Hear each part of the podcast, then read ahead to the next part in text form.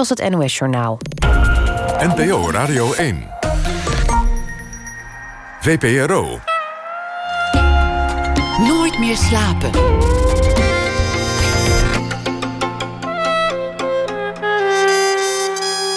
Met Pieter van der Wielen.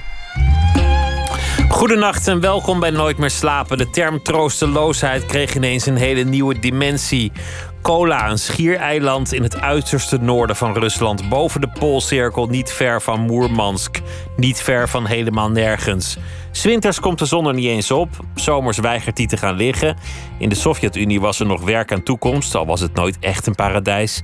Maar nu zijn de fabrieken vervallen, de flats verlaten en liggen de kernonderzeeërs op de bodem te lekken. Nee, echt een promotiefilmpje voor de plaatselijke toeristenbond is het niet geworden. De nieuwe film van Ben van Lieshout, die tegenover mij zit. Hoogtijdagen heet de film. Het is een prachtig portret over een plek met een mooie toekomst achter zich. Waar iedereen met twee benen al lang lijkt te zijn weggehold. En Ben van Lieshout in zijn films gaat het vaak over verstekelingen, snelwegen, containers, plekken waar niemand echt thuis hoort. Transitzones, waar iedereen op doorreis is zonder precies te weten waar naartoe. Van Lieshout werd geboren in 1951, heeft een flink oeuvre van documentaires en speelfilms gemaakt. Hij is ook nog fotograaf en hij heeft een flinke fascinatie voor de voormalige Sovjet-Unie. Hartelijk welkom, Ben. Leuk dat je er bent. Ja, dankjewel. Het, het, was, het was nogal een dag in het nieuws met, met, met Afghanistan. Ja. Hoe, hoe, hoe heb jij ernaar gekeken? Ja, onthutst om uh, de dingen die er gebeuren. En uh, uh, vooral ook het feit dat de Nederlandse regering zo lamlendig en zo laks is geweest en zo lang heeft gewacht om mensen met wie ze gewerkt hebben, met officiële contracten, tot op het laatste moment te wachten. En nu kan het misschien niet meer, of is het voor een aantal mensen te laat om uh, nog weg te komen uit Afghanistan. En dat is toch wel een uh, hele treurige zaak. Ik las in de krant uh, iemand opmerken met het Srebrenica-dossier in je achterzak, dat je dan nog weer zoiets je laat overkomen. Dat je ergens naartoe gaat met een hele grote bond en het uiteindelijk gewoon er helemaal bij laat zitten. Ja, daar lijkt het bijna op. En uh, ja, ik hoop dat het alsnog goed komt, maar uh, ja, het is een uh, hele ingewikkelde situatie. Het is, het is een lange tijd, twintig jaar geleden. Ik, ik, kan me herinneren dat destijds een aantal experts, waaronder bijvoorbeeld Rob van Wijk, zeiden van. of Rob de Wijk heet hij. Ja. Je kan er niet echt iets veranderen. Als je het niet meent, dan moet je er ook niet naartoe gaan. Of je moet een hele lange adem hebben. En dat, dat leek destijds een beetje vloeken in de kerk. Ja er komen toch wel hypes in, uh, in de politiek voor. Ja. Het was zo belangrijk en ineens is het allemaal helemaal niet meer belangrijk. Ja. ja. ja je, hebt er, je hebt er nooit gefilmd, wel in, wel in andere landen, mm -hmm. waarin je ook films hebt gemaakt over, over vluchtelingen. Je hebt, je hebt films gemaakt over ineenstortende rijken en, en, en landen.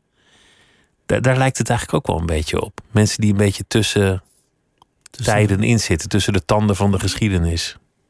Ja, ik heb bijvoorbeeld een documentaire gedraaid in Iran. Dat was een, uh, een lange treinreis. Dat was een serie van de Human. Uh, er werden meer treinreizen verfilmd uh, door verschillende regisseurs. En nou ja, dat was ook zo'n periode met, met president Ghatami. Die leek te staan voor een wat opener samenleving toen. Voor een wat modernere samenleving.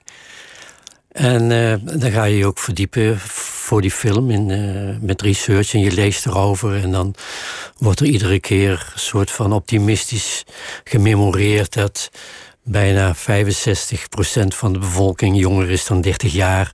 Dus op enig moment gaat dat knallen. Uh, wordt die Islamitische Republiek onder druk gezet. En zal er een goede toekomst gloren voor Iran met meer vrijheid. En inmiddels zijn we ook weer twintig jaar verder.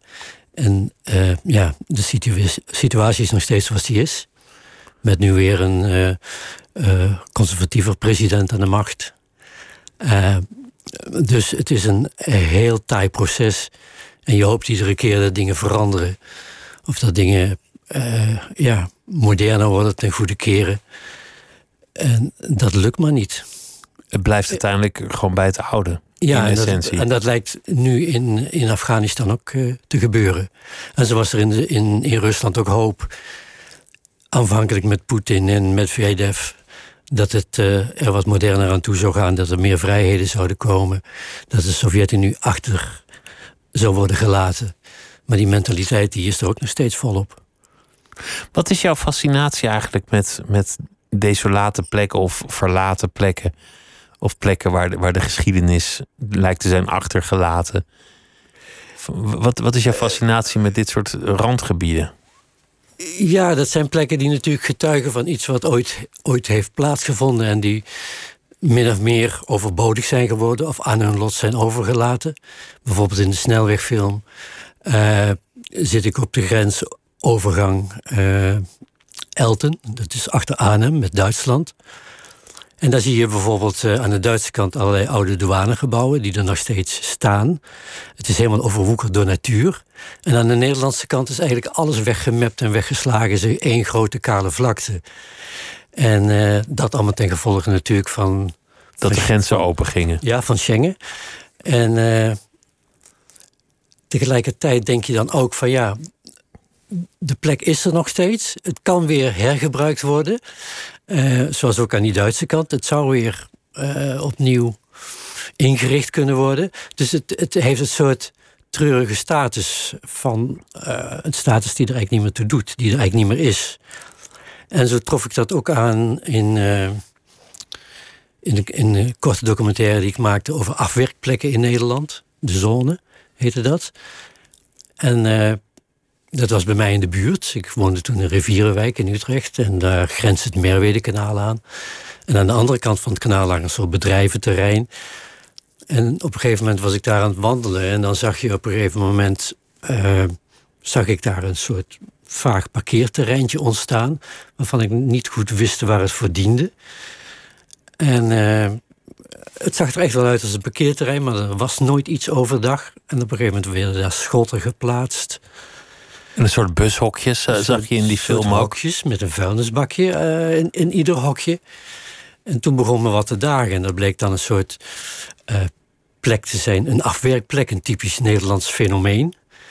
Ehm, en daar werd dan s'avonds een soort van prostitutie bedreven in auto's. Maar zo'n plek overdag had dan eigenlijk helemaal geen bestaansrecht.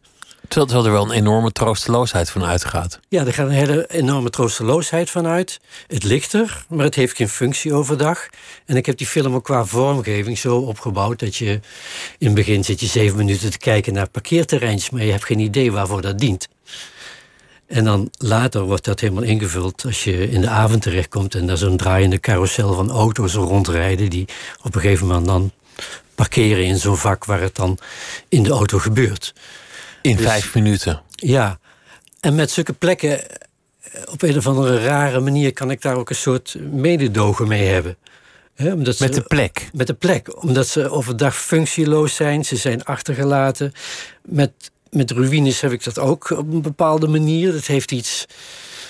eh, ja, het is gek om te beseffen dat daar een hele beschaving soms heeft Maar, maar geleefd. zie, zie je daar schoonheid in? Ja, daar zie ik zeker ook schoonheid in. Schoonheid in verval. Maar ook het idee dat, eh, dat niets voor de eeuwigheid is. Het is ook een soort van relativerend idee. Het is ook gek bijvoorbeeld dat mensen eh, bij ruïnes hun namen erin krassen of zo. Weet je wel? Dat, dat zie je heel vaak in plekken waar dan iemand is geweest. Ook in, in grote belangrijke ruïnes. Of waar mensen... In hunnebedden of dat soort dingen Ja. gebeurt het ook wel. Ja, of waar mensen dan selfies gaan maken. En eh, eh, ja, een soort idee van. eh, ook een soort van leedvermaak zit daar bijna in. In zo'n proces van. ja, dit is allemaal geweest en ik ben er nog of zo. Kan uit zo'n selfie spreken. Ja, een soort masochistisch genoegen bijna, zou je kunnen denken. Ehm, Dat is de fascinatie voor verval. Iets dat, dat was wat er niet meer is. Een soort scheepswrak dat op de bodem ligt. Een plek die een functie heeft, maar ineens niet meer. Of nee, die er dat niet is toe doet. eigenlijk een s- surrealistisch absurd beeld. Ik zag, ik zag een foto in de krant van een, eh, eh, ja, van een schip in de woestijn. Ik denk, eh, is dit een variatie op de Ark van Noach? Of, hoe komt hij daar? Wat, hoe, wat ligt dat hoe, daar? Hoe komt hij daar? En dat lag er niet één, er lagen er meerdere. En dat was dan weer de aanzet voor een film die ik in Oezbekistan gedraaid heb. Uh, maar ja, dat, dat was een, een, meer dat droog was komen te liggen. Ja, dat is het, uh, dat is het Aralmeer. Dat was het grootste binnenmeer uh, ter wereld. ter grootte van Zwitserland ongeveer. En dat is door. en dat werd zeg maar gevoed door twee rivieren uit de Himalaya. En de Sovjet-Unie is natuurlijk ook in Oezbekistan neergestreken. Dat was een, een, een, een Sovjet-republiek.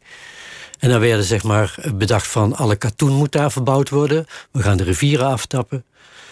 Voor de katoenoogst in een droog, warm klimaat. Dus had dus ontzettend veel water nodig. Met als gevolg dat dat meer niet meer gevoed werd. En gaandeweg uh, helemaal indroogde. En aan dat meer lagen een aantal vissersdorpen. Welvarende dorpen. Visfabrieken ook, om de vis in een blikje te doen. En uh, op een gegeven moment ging die kustlijn zich terugtrekken. En op het moment dat ik daar kwam en daar ging filmen, dan lag die kustlijn die lag al 80 kilometer verderop. Er was één grote woestijn geworden. Dat zat vol met uh, door zandstormen, met pesticiden van die katoenteelt. Uh, dat was een, een, een, een, ja, totaal raar gebeuren daar. En ja, daar heb ik op een gegeven moment een. Uh, ja, een scenario opgeschreven. Het was natuurlijk een, een reële situatie. Waarvan ik dacht, nou ja, want ik. ik, ik maar hou... hoe wordt het dan een idee voor een film? Je ziet een foto van een schip in de woestijn. Je denkt van een raar verhaal. Dan kom je erachter zo zitten. Het is visueel natuurlijk prachtig. Dus je wil een film maken, maar, maar wanneer weet je dan, oké, dit wordt het idee. Daar moet die film over gaan. Ja, dan, ja, je gaat nadenken wat, uh, wat inderdaad de potentie is van die plek en, en wat daar gebeurd is. En op een gegeven moment hebben we, ik heb dat samengeschreven met Bert Bisverink, een, uh, een vriend van me. Um, en we dachten toen van ja. Kijk, ik vind altijd dat zeg maar uh, speelfilm, fictie, wel gebaseerd moet zijn in een realiteit. Dus ik heb eigenlijk helemaal niks met science fiction of ik heb ook niks met studio's bijvoorbeeld. Uh, daar komt ook die fascinatie van plekken weer tevoorschijn. Ik heb nog nooit een meter film in een studio gedraaid. Ik moet altijd ergens zijn, langere tijd, die plek ervaren. En we zijn toen daar naartoe gegaan. Uh, en, en zijn, zijn gaan nadenken over de mogelijkheden van... nou ja, daar ligt een vissersvloot, die ligt in de woestijn. Er is nog een fabriek die weliswaar draait, omdat de Sovjet-Unie zo'n systeem had van: ja, er is een plek waar we vis in blik doen. En we zorgen dat de vis dan maar daar naartoe komt. Dus er waren op een gegeven moment treinen die vanuit Moermansk richting Oezbekistan gingen met vis. Zo, dat is toch een heel gevroren vis. En om daar in een blikje te doen. Ja, allemaal vrij. En we zijn al die locaties gaan bezoeken. En uiteindelijk is er een verhaal uit ontstaan van een jongen die. Uh, uh, ja, op een gegeven moment ook een soort woorden krijgt met zijn vader. die een soort hele simpele redenering is, heeft van als het water ooit weg is getrokken, kan het ook weer ooit terugkomen. Die blijft min of meer zijn boot onderhouden. En die jongen denkt, ja, ik moet hier wegwezen, ik ga naar Amerika. En uh, die vertrekt. En dan wordt hij als verstekeling uit een boot in, Rot in de Rotterdamse haven... Uh, wordt hij daar uit het schip gehaald en dan gaat het verhaal in Nederland verder. En uiteindelijk keert hij dan ook weer terug. Maar ja, dat is dan een kwestie van ja, nadenken over de mogelijkheden voor een verhaal. Van wat kan daar gebeuren. Maar het begint uh, altijd met de plek. De plek moet altijd centraal staan. Bij jou. Bij mij, begint bij mij altijd met, uh, met locaties, ja. Maar tegelijk gaan locaties over mensen. Je, je, noemt zo'n afwerkplek. Ik heb ooit een reportage gemaakt, twintig jaar geleden. En ik vond het zo droevig dat een land dat kan laten bestaan. Want, want die vrouwen waren gewoon ernstig ziek, verslaafd. Die hadden gewoon hulp nodig. Ja. Die prostitueren zich voor, voor schandalig lage bedragen. Ja. Die mannen komen daar alleen om die vrouwen te vernederen. Een ja. andere verklaring kan ik niet bedenken. En dan heb je zo'n heel georganiseerde locatie. Helemaal door iemand bedacht waar dat onrecht kan plaatsvinden. Ja.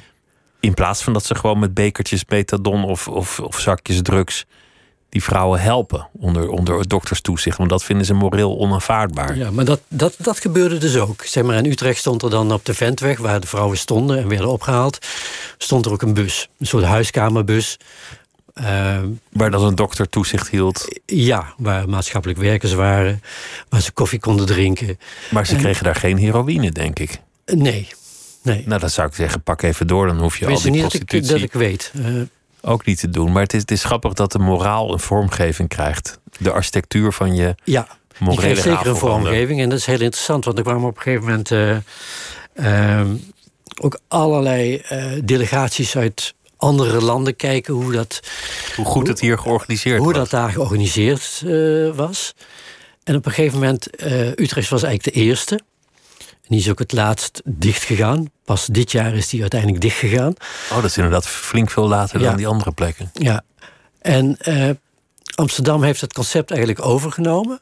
En die hebben, die hebben dat helemaal op de tekentafel gelegd. Die hebben een soort circuit aangelegd van waar je binnenkomt. En, en op dat circuit uh, staat ook een huis, ook weer voor de, voor, de vrouwen die daar kwamen. Daar was ook een onderzoekskamer van doktoren. Daar stonden allerlei middelen die de vrouwen konden gebruiken. Daar was ook weer koffie en thee. Er was een, hoe heet je zo iemand? Een, ja, niet een kapster, maar een, een beautyvrouw die die dames ook iets opdirkten, zou ik maar zeggen. Oneerbiedig gezegd. Ehm, en er waren langs het circuit waar ze uiteindelijk stonden, werden ook bushokjes neergezet. Want ja, het kan ook regenen, dus dan staan ze in ieder geval. Oh, niet, niet om echt op de bus te wachten, maar om, om niet in te de prostitueren. Regen, om te prostitueren. En als ze daar dan toch staan, laten we daar dan misschien ook een soort.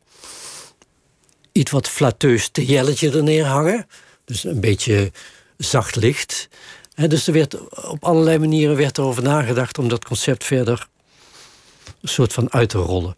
Terwijl het een moreel verwerpelijk concept was. Ja, als je erover vrouwen werden. De, de, de, ja, het is. Ja, Ernstig zieke, verslaafde, afhankelijke vrouwen ja. zich laten prostitueren in een zeer ongezonde conditie. De hele operatie was eigenlijk bedoeld om de vrouwen bij het Centraal Station weg te, weg te halen. Dus die werden ook met bussen opgehaald en naar de Theemsweg, dat is een heel eind verderop in Amsterdam West. Die werden daar naartoe gebracht s'avonds. En uh, nou ja, op een gegeven moment is dat uh, binnen de kortste keren totaal uit de hand gelopen. Omdat, uh, omdat daar echt hardcore prostituees uit Zuid-Amerika kwamen. En uh, allerlei pooiers daar rondhingen. En, en dat werd. Toch nog een bende. Dus zeg maar voor de doelgroep, de kwetsbare vrouwen, heroïneverslaafde vrouwen. ehm, ja, die werden daar helemaal weggedrukt. En, en, en op een gegeven moment wist de gemeente ook meer, niet meer van voor wie doen wij dit nu uiteindelijk? He? Dus uh, dat, over, dat ging helemaal mis. Over troosteloze plekken gesproken, daar had je er wel een te pakken in die film. Over die, over die afwerkplek. Ja, zeker. En ik vond het ook een hele lastige film om te maken. Want het, uh, ik ben ook heel erg van de vormgeving. Ik vind ook documentaires moeten op een bepaalde manier ook gestileerd zijn, moeten visueel interessant zijn. En dan, dan kom je op uh, eigenlijk hele simpele dingen als dat je overdag maakte ik op die lege verlaten plekken uh, reed ik het circuit na. Ik nam het perspectief van de man achter het stuur. Ik filmde door de voorruit van de auto en reed zo uh, dat traject. En dan uiteindelijk parkeerde ik in zo'n hok. En dan was de rijder afgelopen. En dat ging dus ook in, in Amsterdam, langs al die bushokjes. En dan wil je voor de vorm dat zich dat s'avonds ook kan herhalen. En dan had ik ook, zeg maar, uh, ik heb nooit de vrouwen zelf niet eens de gezichten gefilmd. Je ziet ze wel staan, uh, de lijven, maar dat is onscherp. Dus want en je hoort ze. De, en je hoort ze. En, en, de focus ligt op, op de vooruit. En dan wil ik, eigenlijk voor de vorm, wil ik dan ook zo'nzelfde lange ononderbroken rijen maken. Nou, dat was s'nachts uh, ja, schier onmogelijk. Omdat iedere keer zaten er mensen voor ons. Busjes, uh, jolige studenten. Uh, nou, wat er allemaal maar voorbij kwam. En dan, ja, dan heb je als maker een probleem. Want je wilt dan ja, dat op een of andere manier in de vorm ook herhalen. en qua tekst had ik. Ik wist, ik wil gewoon eh, korte statements hebben die zich die in een redelijk snel tempo kunnen opvolgen. Maar je hebt er een uiteindelijk dat, samenballing. dat afgemaakt door gewoon die, die stoet die rondrijdt in de file, die van varen van hoerenlopers, door die te filmen van bovenaf. Zo, zo maak je dat shot uiteindelijk af. Wat- Ja, ja, ik uit, veel- uit, uit- uiteindelijk wat ik wel. veel mooier vind dan, dan het plan wat je eigenlijk net noemde. Nou, maar dat plan heb ik ook gedaan, hè. Dus dat, het, het zit, het zit in de opbouw waar... eh, Je zegt eigenlijk van, ik laat eerst het, het gebeuren overdag zien. En later laat ik hetzelfde gebeuren, maar dan zijn er ineens auto's en beweging en dynamiek. En chaos. En chaos in de avond. En, eh, en dat is ook zo'n ding wat ik, waar ik altijd over nadenk als ik een film maak. Van als ik op een plek ben, hoe toont die plek zich overdag? Hoe toont die plek zich s'nachts? Want dat is vaak een heel ander verhaal. Dan komen de dingen naar buiten of, of juist naar binnen. Zullen we het hebben over je laatste film? Vind je het eigenlijk erg als ik het troosteloos noem? Of want ben je inmiddels liefde gaan voeden voor die plek en denk je van goh, wat, wat ruw om het, om het zo. eh, Nou, er, zit ook, er, er zit ook, eh, er zitten ook hele mooie shots in. Eh, van, van hele mooie natuur. Van, van bijvoorbeeld aan de Witte Zee. Van een kerkhof aan de Witte Zee. Een prachtige idyllische plek. Dus het, het bestaat allemaal ook... ook, ook het is eh, niet alleen troosteloos. het is niet alleen troosteloos, het bestaat ook naast elkaar. Laat, ik- laat ik het zo zeggen. En eh, het zijn niet alleen oude mannen die ik film die, eh, die eh, eh, zwaar teleurgesteld zijn omdat hun levenswerk te gronden is gericht door eh, de onverschilligheid van het Kremlin. En er werd niet meer naar omgekeken in, in, in wat zij daar voor belangrijks aan het doen waren. Eh, maar er is ook jeugd te zien in de film. Maar het- ja, in de kern blijft het natuurlijk allemaal problematisch, omdat Hoe, hoe ben je daar verzeld geraakt? Hoe, hoe kwam deze streek op jouw pad? Je, je bent daar al eerder in de buurt geweest. Je hebt een enorme fascinatie voor de voormalige Sovjet-Unie. Voor, Ja. voor, voor dat deel van de geschiedenis. Hoe, hoe raakte je hier verzeld? Nou, ik werd uitgenodigd voor een. eh, want ik ben ook op veel filmfestivals geweest met mijn films. En ik werd ook uitgenodigd eh, voor een festival in Moermansk. Eh, daar zou een retrospectief gedraaid worden van drie films. Is ook gebeurd overigens. Van de, van de Russische films die ik gedraaid heb. Ehm, en dat festival nodigde mij dus ook uit. En, dat festival heette The Northern Character. En ik was daar eh, en ik vroeg aan die organisatoren van ja, wat, wat is dat eigenlijk, een noordelijk karakter? Want jullie hebben een festival daarna genoemd. Is dat iets bijzonders? Of, of eh, nou, daar kreeg ik eigenlijk vrij lastig een antwoord op, moet ik zeggen. Ja, het- er werd een formeel antwoord gegeven. Ja, het is een festival en eh, dat, dat, dat is voor films boven de Poolcirkel, eh, uit landen zoals Finland, Zweden, Noorwegen, Rusland. En eh, eh, ik zei, nou ja, dus toen dacht ik op een gegeven moment, misschien toen ik daar was, ga ik ook altijd op pad. En ik dacht van ja, misschien is het een interessante vraag. En tegelijkertijd ook een alibi om ergens binnen te komen. Dus ik heb een, een, plan bedacht, zo van we gaan op zoek naar het noordelijke karakter. En ondertussen doe je dan natuurlijk ook andere dingen. En wat is het noordelijk karakter? Ben je erachter gekomen? Nou, Welke waarden en deugden zitten daarin? Ja, deels. Eh, er wordt natuurlijk meteen gerefereerd aan de harde omstandigheden waar mensen in leven, in moeten leven.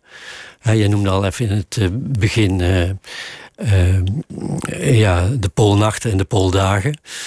Eh, het feit dat het soms om hele grote afstanden betreft, want dat Cola-Sierenland is zo groot als Ierland. Ehm, eh, dus ze beginnen al heel snel over van ja, eh, je moet elkaar helpen, want als je dat niet doet, dan ben je zelf ook, Dan red je het hier gewoon dan niet. red je het hier niet. In, in de kou, in de duisternis. Er zijn andere mensen die zeggen dat harde klimaat maakt je sterk. Er is zelfs een man die beweert in de film, nou ja, dat klimaat is zo hard, het geeft je nooit tijd om te relaxen. En eh, daarom zijn eh, mensen in het noorden ook intelligenter. Een hele rare redenering. Het klimaat is goed om- omdat je gedwongen wordt de hele dag scherp te zijn. Ja, Zo'n zo'n soort redenering. Terwijl iemand anders zegt van ja, eh, met die poolnachten hier, eh, er is allemaal niks gedaan. Mensen zitten met de somberen in tussen hun vier wanden van, van hun kamer en eh, krijgen veel te veel tijd en zelf medelijden over, om over zichzelf na te denken. Anderen zeggen weer, ja, het is allemaal een soort verkooppraatje, dat noordelijke karakter. Dat, Het bestaat helemaal dat niet. bestaat helemaal niet.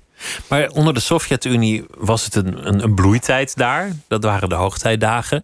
Ja. Er, er was een wetenschappelijk instituut. Er was industrie. Mhm. Eh, het was de thuishaven van de marine die daar, die daar vlakbij lag. ja. Er, er gebeurde eigenlijk van alles. Mensen trokken er naartoe. ja. Er werden, werden ge- woningen gebouwd. En na de instorting van de Sovjet-Unie werd het gebied eigenlijk aan zijn lot overgelaten. Zelfs geen plan meer gemaakt om het een soort doorstart te geven. Alles was ineens zinloos geworden. Mhm. Alles ging dicht.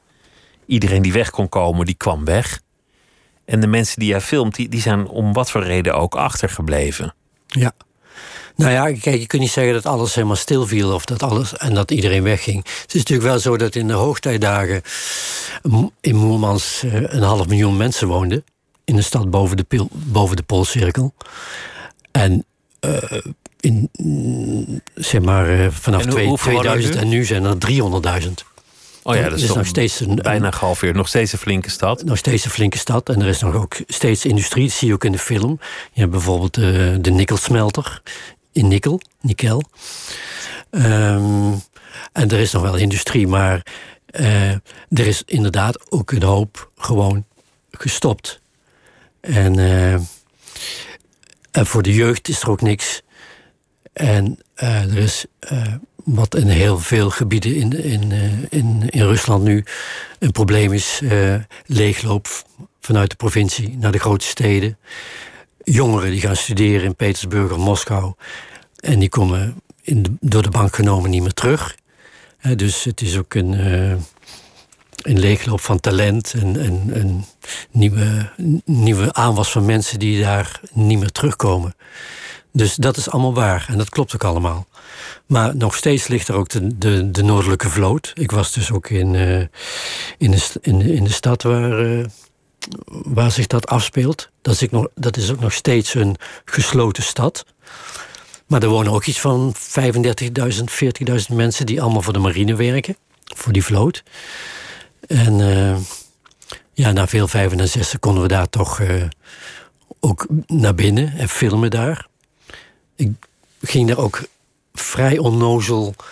eh, stelde me daar een beetje op van het concept van een gesloten stad. Ik deed alsof ik dat niet begreep. Terwijl er heel veel steden in de, Sovjet, in de voormalige Sovjet-Unie waren die helemaal niet op de kaart stonden ook. Die officieel niet bestonden. Nee, die officieel niet bestonden. Dus ik vertelde zo wel van ja, in Nederland hebben we ook wel eh, militaire terreinen waar je niet meer komen, want er wordt geschoten en het is gevaarlijk als je daar toevallig eh, in verzeild raakt en er staat dus wel een hek omheen of zo. Maar hoezo een, een, een verboden of gesloten stad? Nou, dat begrepen zij weer helemaal niet, dat ik niet begreep dat er gesloten steden bestonden. Dat is toch heel eenvoudig, je hebt één weg die gaat er naartoe. En eh dan kom je in de stad aan. En... Maar hoe kan het dan dat ze je uiteindelijk daar toch laten filmen? Want dit, dit lijkt mij een kansloze missie als je het zo vertelt. om, om even in, in, in, een, in een legerbasis lekker je camera te laten lopen. Hoe- ja, hoe nou, dat mijn uiteindelijk camera te, te laten lopen tussen aanhalingstekens. Ik heb een, altijd een hele goede eh, eh, uitvoerende producenten. Een Russische, die eh, met een een studie, eh, hoe noem je dat? Studieuitwisseling in Nederland terecht is gekomen op de twintigste, schat ik. Eh, opgegroeid in Petersburg, dus heel erg eh, Rusland goed kent. En hoe het daar werkt. Ja, en zij gaat dan bellen en brieven schrijven. En op een of andere manier is het dan toch gelukt om. eh heeft wel een tijd geduurd om daar binnen te komen. Maar dat was ook de enige keer dat, dat we echt iemand met ons meekregen van, van de gemeente. Van de publiciteitsafdeling. Die ook echt naast de cameraman ging staan. Van die kant mag je wel op schieten, maar die kant niet. En wij konden daar helemaal geen touw aan vastknopen. Waarom de ene keer wel mocht en de andere keer niet.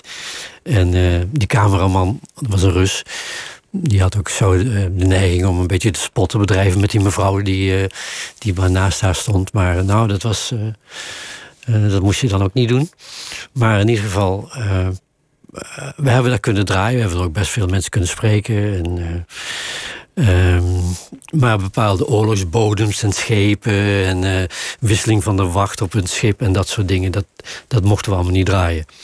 Nou ja, daar valt, daar valt denk ik mee te leven. Daar valt mee te leven, maar uh, we hebben wel daar gewoon ook uh, best veel mensen kunnen filmen en ook kunnen interviewen. Dus dat, dat, maar mijn ervaring is met. ik heb nu ja, vier films in Rusland gedraaid. En dan die andere film in Oezbekistan. Wat ook nog een hele Russische setting had in die tijd. Ehm, maar dat kan ontzettend veel. Als je er eenmaal binnen bent en je hebt gewoon de juiste papieren. En je zegt welke trein je wilt nemen en je kondigt dat aan. En dan kijkt er verder ook niemand meer mee en is, is er echt heel veel mogelijk. En zit je ook echt binnen, binnen tien minuten zit je bij de machinist voor in de, in, de, in, de, in de cockpit, zal ik maar zeggen, om een mooi shot te draaien. Misschien wel makkelijker dan sommige plekken in Nederland. Inmiddels. Absoluut, ja, zeker, zeker. Want ik heb ook wel eens gedacht, ik wil eens eh, filmen aan de achterkant van Schiphol bijvoorbeeld. Wat gebeurt er nu eigenlijk allemaal? Maar dat was no-go. Dat lukt je dus, niet. Uh, dus kan alleen maar als je een vijfdelige tv-serie maakt met met uh, grote namen erin. Of geen grote namen erin, maar in ieder geval niet uh, voor een film die in de filmtheaters draait. Voor wie net inschakelt, Ben van Lieshout is hier. Hij is uh, filmmaker en heeft een nieuwe film Hoogtijdagen over Arktisch gebied in het, in het noorden van Rusland. Veel van jouw films gaan over de, de voormalige Sovjet-Unie. Een, een historisch moment, toevallig deze maand, wordt dat overal herdacht. Dat het alweer wat is het, 30 jaar geleden is dat de Sovjet-Unie officieel in elkaar stortte. Ja. Verpulverde. Een dramatisch moment. Gorbachev ontvoerd mhm. en uh, gegijzeld ergens. Ja.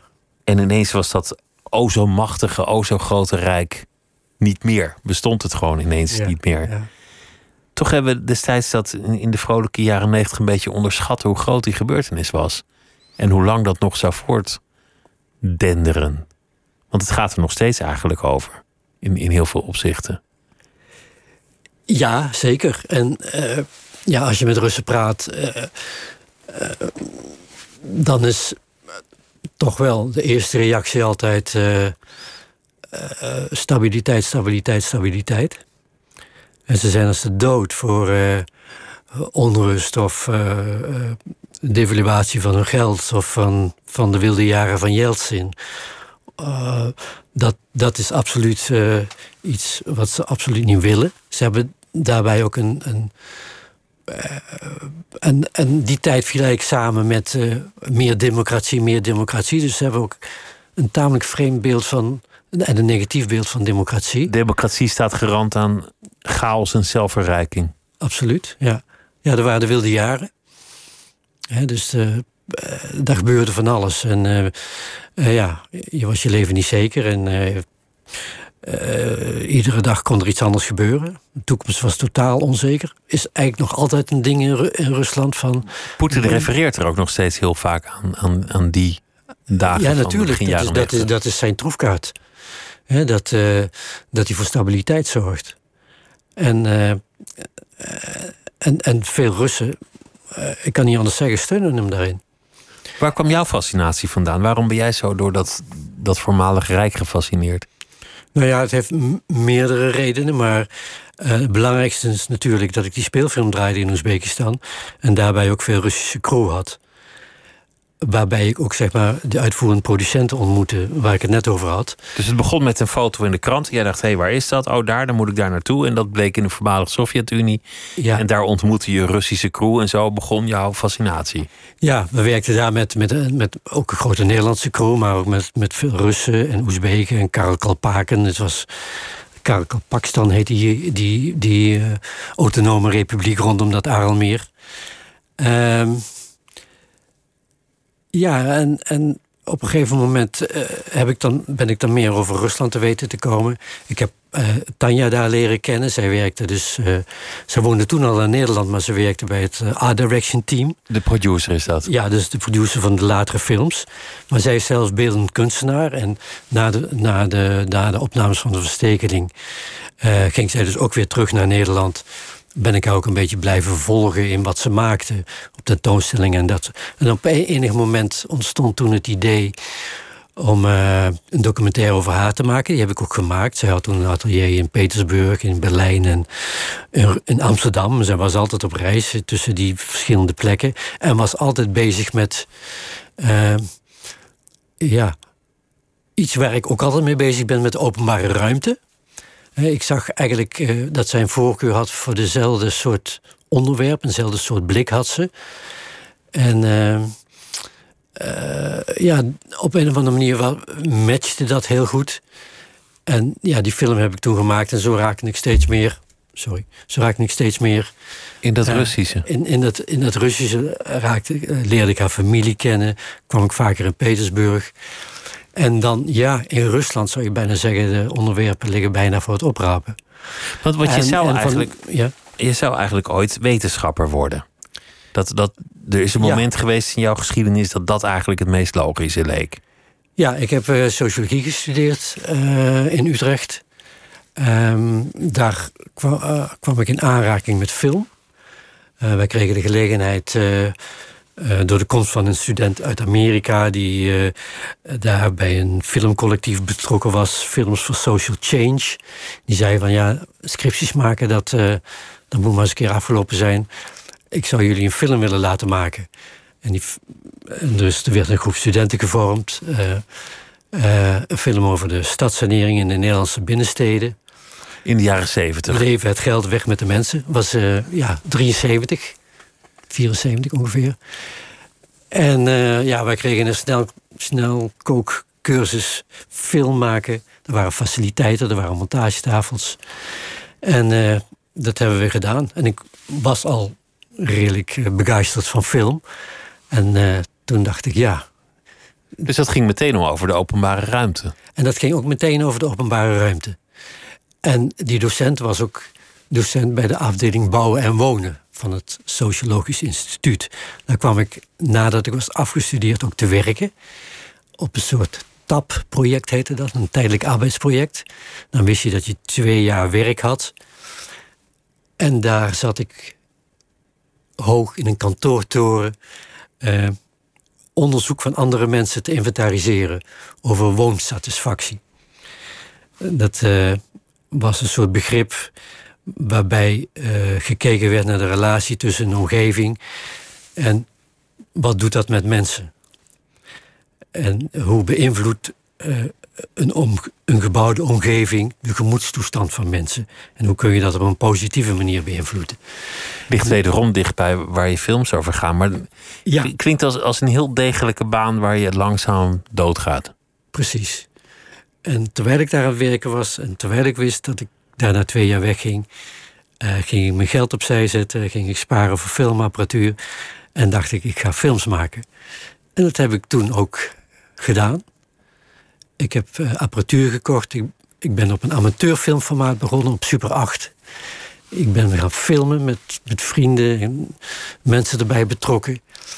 En toen hoorde ik op een gegeven moment van uh, het bestaan van de Vrije Academie Psychopolis in Den Haag een soort werkplaats, niet echt een opleiding, want er waren geen klassen of diploma's of getuigschriften of wat dan ook. Maar daar zat een interessante filmmaker, Frans Zwartjes. En daar liet ik zien wat ik gemaakt had.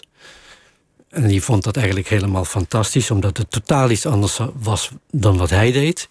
En die heeft me eigenlijk een beetje op weg geholpen bij de Haagse Filmstichting, die bestond toen. Kon ik subsidie krijgen voor een volgende film. En uh, allemaal heel low budget overigens. En zo ben ik eigenlijk mijn eerste speelfilm gaan maken. Maar je, maar je hebt een speelfilm. Altijd zelfstandig gewerkt? Ja. Altijd onafhankelijk? Altijd onafhankelijk, ja. Is, is dat een principe? Ja, ik denk het, ik denk het wel, ja. ja, ja. En, en hoe, wat voor principe is dat dan? Nou, dat je, dat je zodanig werkt dat je kunt maken wat je wilt maken in eerste instantie. Dus uh, ik, ik werk, en dat doe ik nu nog steeds, heel vaak low budget en low profile. En heel vaak met altijd dezelfde groep mensen over het algemeen. Dezelfde cameraman, dezelfde uh, editor, dezelfde productiemensen.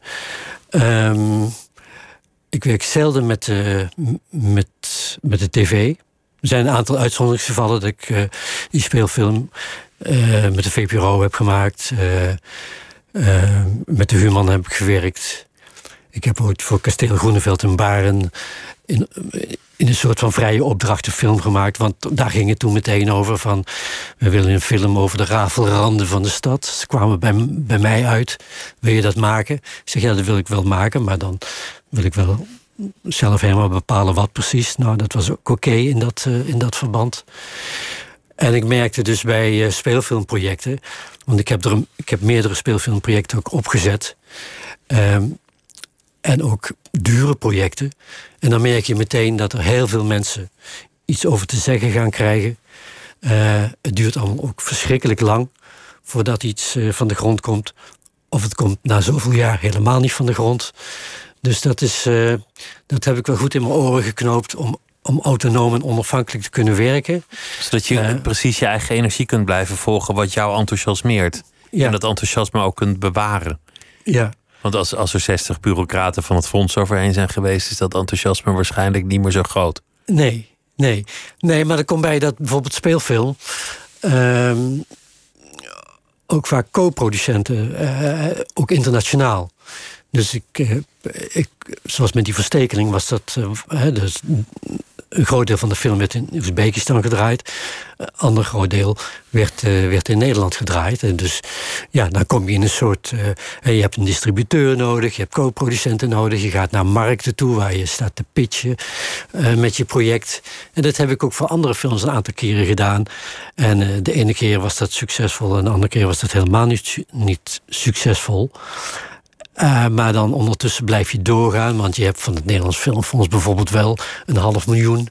En dat wordt geparkeerd totdat je de andere helft van het budget uit het buitenland binnen hebt. En dat lukt dan niet. En dan uh, ja, wordt zeg maar die half miljoen wordt na twee jaar ook weer ingetrokken. En dan sta je weer op nul. Dus ik, ik heb ook altijd in mijn achterhoofd gehouden. Ik moet, moet ook altijd aan meerdere projecten werken. Want sommige dingen duren lang, gaan niet door of gaan wel door. Dus ik heb ook dat documentaire filmen. Dat, uh, dat heb ik dus ook altijd, ben ik ook altijd blijven doen. En, en, en, en zo is het uiteindelijk ook dat, uh, dat oeuvre dan zeg maar ontstaan. En documentaire is iets, iets wat je makkelijker kunt financieren. Dat is Mm, ja, gaat minder geld in om. En daar heb je dus eigenlijk uh, zeg maar de grootste mate van vrijheid om, uh, om dingen te doen. Je hebt het altijd klein gehouden en bescheiden, ja. want dan, dan heb, je, heb je vrijheid. Heb, heb je ook zo je eigen leven ingericht? Heb je daarin ook gedacht van nou hou het maar simpel, dan, dan bewaar je je vrijheid? Uh, nou, dat, ja, nou misschien is het wel simpel. Ik bedoel, ik ben al 50 jaar met dezelfde vrouw. Uh, nou ja, ik, ik leef, bijvoorbeeld. Bijvoorbeeld. Uh, Geen hypotheek hebben, dat is bijvoorbeeld ook zo'n truc. Ja, ik woon in een eenvoudig huurhuis. Uh, ik heb ook. dat is natuurlijk altijd de vraag: hoe kun je nou leven van het film maken? maar ik ben ook bijna 30 jaar lang docent geweest. Op de Hogeschool voor de Kunsten Utrecht als, uh, in film. Als, uh, uh, ik gaf lessen scenario schrijven en ik begeleide allerlei producties van begin tot het eind, afstudeerfilms. dat heb ik altijd met veel plezier gedaan, maar ik heb altijd gezegd: ik doe het niet meer dan twee dagen in de week, zodat ik net genoeg geld heb. Ehm, en de rest wil ik besteden aan het maken van mijn eigen films. Want ik weet dat het onderwijs, ja, dat kan je ontzettend opslorpen. He, dus uh, en, en dan ga je veel collega's gezien die. Als die zou er dan aangaan, dan zou je langzaamaan. Ja, dat, dat, eh, dat, dan ben je alleen maar docent. En uh, dat wilde ik per se niet. Dat heb ik dus altijd wel bewaakt. En mijn vrouw werkte ook. en zo samen konden we het, konden we het goed, goed rooien, zeg maar. Als je niet te, veel, niet te veel eisen stelt aan het leven of niet in, in, in, in materiële zin. Woord bewaken, dat vind ik, het, vind ik het perfecte woord. Ja, je, je, moet, je passies je moet bewaken. Ja, je moet dat echt bewaken, ja. Want het kan, uh, het, het, kan verleidelijk zijn om, uh, om, om in een soort baan te rollen. Uh, en de zekerheid ervan en een goed pensioen en allemaal dat soort dingen. Maar ja, ik heb altijd gedacht, dat moet ik niet doen. Over die zekerheid, dat, dat vind ik zo fascinerend in, in, in je film. Stel je voor, er is, een, er is een woestijn en iemand vindt een oase, een dorstige ruiter. Nou, die denkt, nou, hier, hier zet ik mijn tent op. En op een dag is die, is die oase uitgedroogd. Dan zijn er die denken, nou ja, ik ben hier ooit gekomen, het zal nog wel een keer gebeuren, ik ga weer verder. En er zijn er toch ook die blijven zitten, dorstig en uitgedroogd, en mijmeren over hoe mooi het was toen er nog water in zat. Ja. En, en, en daar, daar gaat deze film natuurlijk ook over. Er komt een, een fabriek of een industrie of een wetenschappelijk instituut of iets moois. En op een dag besluit iemand van, nou ja, het is wel weer mooi geweest, het gaat weg.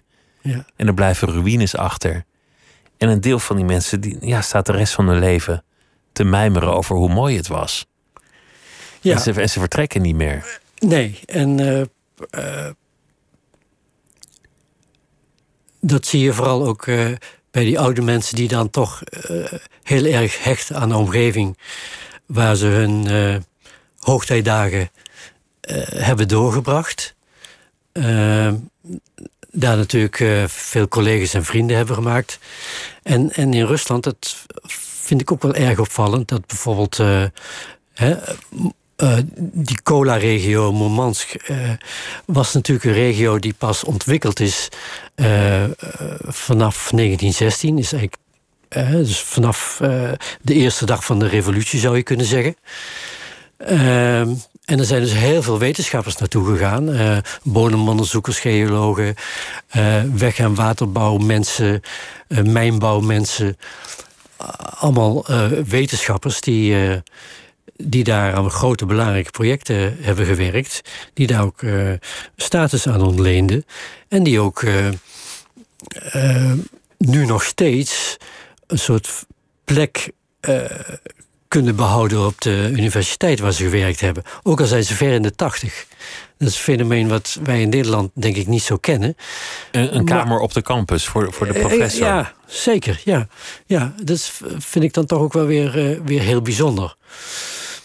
En eh, een van, van, van de mensen die ik portretteer in de film, eh Zuckerman, dat is, eh, is, is een man die dus zeg maar een leidinggevende was in de opbouw van een instituut waar alle artsen van de wereld op hun potentieel zouden worden onderzocht. Daar werd een hele fabriek voor gebouwd, daar werd een stadje voor gebouwd. eh, waar die mensen moesten wonen. In Afrikanda heette dat. Ehm, en en ehm, nou ja, toen met de val van de Sovjet-Unie eh, werd, eh, werd de stekker uit dat project getrokken. Maar die man is daar nu nog steeds. En zijn vrouw en zijn zoon en zijn kleinkinderen wonen in New York. En hij gaat ze bezoeken in de vakantie. Eén keer in de twee jaar of zo. En dan gaat hij weer terug naar zijn eigen flatje. Eh, want hij zegt, ja, ik ben, eh, ik ben een, een, een, een nobody in New York. En, en hier word ik gerespecteerd en ben ik iemand. En in de film zie je hem dan terugkeren naar die flatjes die hij gebouwd heeft voor de werknemers... die dan in dat instituut zouden komen werken. En eh, dan ontmoet hij eh, een man die hem eerst even niet herkent... en dan vliegen ze elkaar in de armen en dan... God, ja, hij was degene die daar leiding gaf aan dat hele project. En, Daar was die iemand, daar, daar is die misschien in sommige iemand. ogen nog iemand. Het gaat ook over mensen. Je had het steeds over van die plekken die dan verlaten zijn. Een, ja, een grensstation bij de Nederlands-Duitse grens, waar al jaren niks meer gebeurt, maar waar alles nog lijkt alsof het zo weer in gebruik zou kunnen worden genomen. Of zo'n tippelzone, dat dan, dat dan helemaal ontworpen wordt. Totdat iemand bedenkt van ja, wat zijn we eigenlijk aan het doen? We kunnen het ook niet doen. En dan ja, ja. ineens is het niet meer. Ik zit ook nu te denken, wat, wat gaat eigenlijk gebeuren met al die scholen en wegen die de Nederlanders kwamen aanleggen in Afghanistan? Wat toen zo belangrijk was. Dat zal ooit op een dag ook zo'n soort ruïne zijn, vermoedelijk, waarvan iemand denkt: oh ja, dit. Ja, toen dachten ze dat hier een andere toekomst zou komen dan die er kwam. Ja. Maar die toekomst kwam nooit niet. ja het is, intreurig als dat inderdaad... eh, Maar dat is op heel veel plekken in de wereld. Dat iemand iets bedenkt en, en het wordt weer vergeten en de, de ruïnes blijven achter. ja, Het gaat uiteindelijk over mensen hun leven. Ja. En zeg maar in de Sovjet-Unie. En dus nu in het huidige Rusland barst het van dat soort projecten. Megalomane projecten van de BAM bijvoorbeeld. De, de, de Baikal-Amur magistrale. Dat is een spoorlijn die meer dan 4000 kilometer zeg maar, vanuit, uh, vanuit uh, Krasnodar zeg maar, helemaal naar de Japanse zee. Het is echt het uiterste oosten van, van Siberië wat al onder Stalin met de gebruikelijke dwangarbeiders is begonnen. En waar uh, nu nauwelijks meer treinen rijden. waar, waar nederzettingen uh, zijn geplaatst voor de, voor, de, voor de spoorarbeiders. Waar mensen zijn achtergebleven. Waar mensen nageslacht hebben gekregen die daar nu nog wonen. Maar waar, waar, waar de treinen niet meer rijden. Of soms nog wel rijden, maar waar verder niks te doen is. Ja, en zo, ga je daar een film over maken? Dat klinkt gewoon als, als je volgende film, wat je nu zegt. Ja, dat is inderdaad een, uh, ook, ook weer een plan waar ik dan op stuitte. Hè. En, en zo werkt het iedere keer. Van, van, van als je daar bent, stuit je op iets, hoor je iets. En dan ja, kan dat uh, een onderwerp zijn voor een volgende film. En, en waar ik nu mee bezig ben, is zeg maar dat de spoorwegen, de Russische spoorwegen. Um, met name langs die BAM, daar waar ze dan nog wel rijden, ehm, eh, toch een soort van plicht hebben gevoeld om een medische voorziening in stand te houden, die er op een gegeven moment niet meer was. Die, die dorpen en nederzettingen die waren vaak niet meer bereikbaar. En wat ze gedaan hebben is zeg maar een, een, een trein, iets van 15 wagons die aan elkaar zitten, ehm, helemaal in te richten als een medische onderzoekslab. Waar je s ochtends uh, bloed kunt prikken en je urine kunt inleveren. En waar je smiddags langs allerlei specialisten kunt gaan. Zo'n trein rijdt drie, vier weken. Uh, stopt dan op de stationnetjes van dorpen. En dan komen uit de verre omtrek komen daar mensen en die laten zich dan onderzoeken. En, en uh, de film, het project heet uh, Siberian Diagnosis. En gaat dus over de trein die, over een medisch team. Hè, dat zijn dus 15 mensen, specialisten. En het hele personeel van zo'n trein bestaat uit 70 mensen. Uh, koks, bewakers en chauffeurs en van alles en nog wat. En ja, dan hebben de mensen de mogelijkheid om zich te laten onderzoeken en zo'n trein stopt dan één keer per jaar. Want ze doen dan meerdere routes om uh, toch minimaal één keer per jaar een dorp aan te doen waar verder geen medische voorzieningen meer zijn. En dan krijgt iedereen de diagnose van wat ze mankeert of niet, of wat er aan de hand ja, is. krijgen ook vaak gratis medicijnen mee. Of een doorverwijzing naar een ziekenhuis in een grote stad. Maar ja, de vraag is dan vervolgens: hoe komen die mensen in de grote stad? Hebben ze daar het geld voor? Kunnen ze dat bereiken? En in navolging van het spoor heeft op een gegeven moment ook, uh, is er ook een boot op eenzelfde manier ingericht. Want er zijn ook uh, nederzettingen aan de Amur. Dat is dan een soort rivier die in, uh, uit, vanuit de Himalaya uiteindelijk in de Japanse zee uitkomt. En uh, daar zijn helemaal geen wegen meer naartoe. Die kun je eigenlijk alleen nog maar met een helikopter bereiken. Maar daar hebben ze dan uh, een boot ingericht. Eigenlijk met hetzelfde idee. Om mensen in ieder geval te kunnen onderzoeken. Een diagnose te kunnen stellen. En uh, nog iets te kunnen betekenen voor de mensen. Wonderlijk. ja. Wonderlijk ding. En, en, en het gekke is dat als je dan in Petersburg bent of zo. En het daarover hebt dat mensen daar zelf ook helemaal nog nooit van gehoord hebben dat zoiets bestaat überhaupt. En uh, ja, dan denk ik ook van ja, zo, zo had ik hetzelfde met. Uh, ik heb ook een film gedraaid, Sketches of Siberia heet dat, waar, je op, waar we op een gegeven moment op een soort monsterlijk uh, ja, baggerschip terechtkomen, wat zo'n hele rivier omploegt, wat drijft op een rivier. Uh, op zoek naar gouddeeltjes. Uh, en het, in het interieur van het schip wordt via een ingenieus uh, zeefsysteem, waar allemaal heel veel handwerk van vrouwen aan te pas komen, worden dan uiteindelijk daar gouddeeltjes uitgewonnen.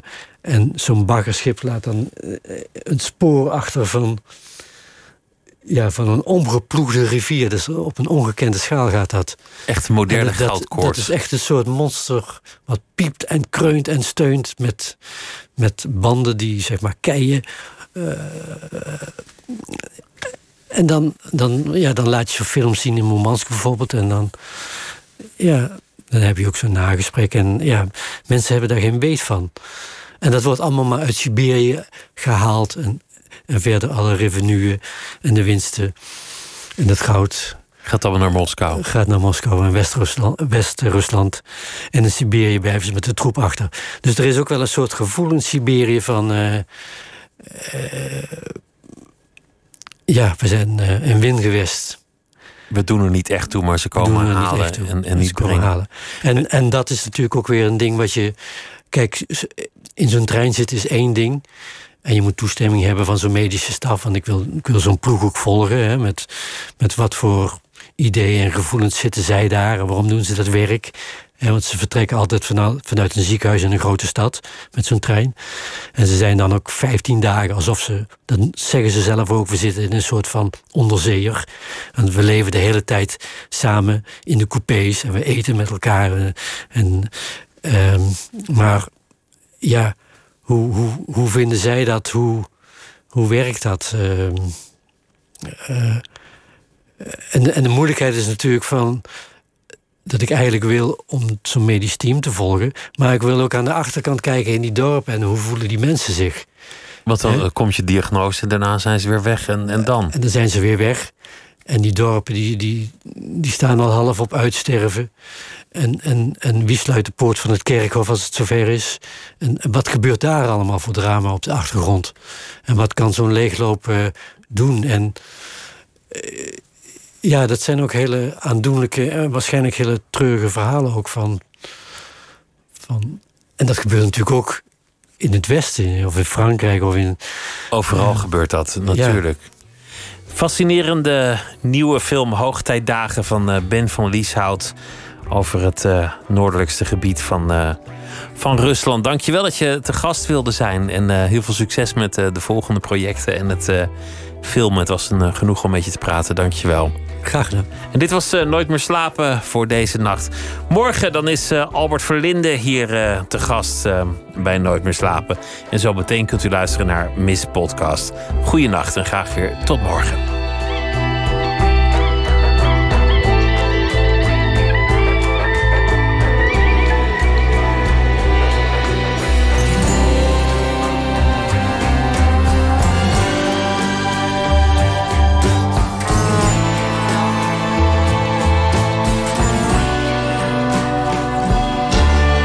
Radio 1. Het nieuws van alle kanten.